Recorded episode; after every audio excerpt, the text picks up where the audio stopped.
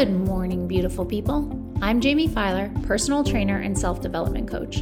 Welcome to your Monday morning mindset shift, where I'm going to teach you how to take what you're thinking and make it better. The glass is always half full, my friends. Today's shift is this.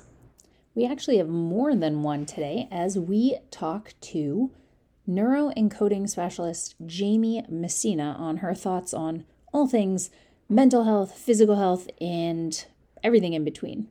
Um, James, what is your advice to someone who you you hop on a call with them, either a coaching call, prospecting call, or just a hey, how are you call, and they are so resistant to change. They you can tell that around what's in here is like a like a, a Fort Knox. Okay. Are they open to having a conversation? Okay, so they're on the phone with you. So there's a pre, they're in the pre-contemplation stage, but they're we'll just say resistant, whatever that means to you. Um, do they know that they're resistant? Yes.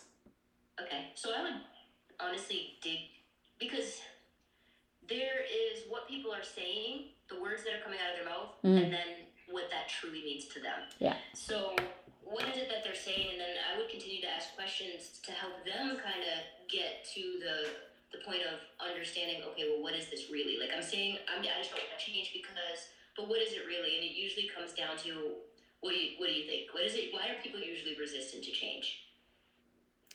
Because change wait, is it change is uncomfortable and hard?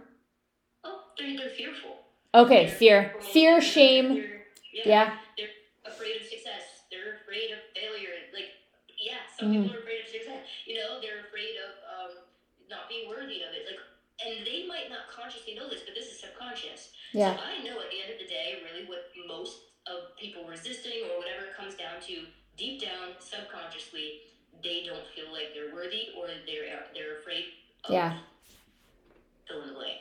Yeah. Um, I would ask them questions to help them um, see, you know, first, why is it important to change? Like, why did you even make this call with me? What about your situation? Like, what does that look like in an ideal world? What does that look like for you? Yeah. And what's stopping you? You know, and, at the end of the day, if they're not ready, they're not ready. 100%, which is Yeah. why we just keep plugging along. It's so interesting. I was talking to Katie today about about people who are resistant to change. And the problem is, James, and this applies to your mental health and your physical health, okay? If I if I leave my laptop on the desk and I go on vacation for 3 months, what happens when I come back? Nothing. My laptop is there, right? Provided my house is safe and secure. If you leave an apple on the desk, and I go on vacation for 12 weeks, what does it look like when I come back? No, no one's taking care of it, no one's eating it. it. It's rotten.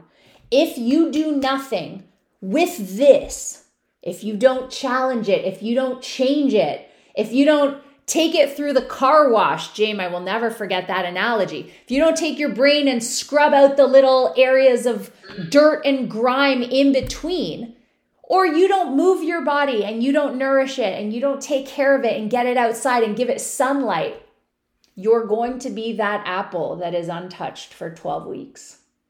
Well, okay, so you just sparked a thought in my head. Go ahead. Does anyone know in the comments? Tell us why do you think people are resistant to change? Do you have any ideas?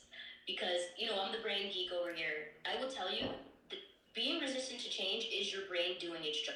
Your brain has one freaking job: Protect you. keep keep you alive. Yeah. And so therefore, if you are alive right now, then your brain's like, well, I know this. But even if you're not, if you're unhappy, that doesn't matter. You're alive. You're breathing. I'm doing my job. Is what Yeah. your brain said. Yeah. But we have to take ourselves outside of our brain and say, all right, listen, brain, I see you. I love that you're doing your job. But hey, we're not in the Stone Age anymore. You know, I know you're we're protecting me for my life then, and now we're just talking about stepping outside of my comfort zone. That's not going to kill me.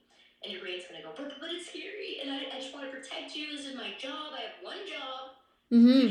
keep the race alive. Yeah. keep And so you go, no, no, I don't want it. And then, but you keep pushing a little bit closer to the edge, a little closer to the edge, and then your brain steps out. And it's like, okay, okay, oh shit, okay, we're still alive. All right. So now your comfort zone expanded a little bit. Yeah. Take another step. You know, and keeps doing that. But literally, you have to fight your brain. It's just doing its job to keep you alive.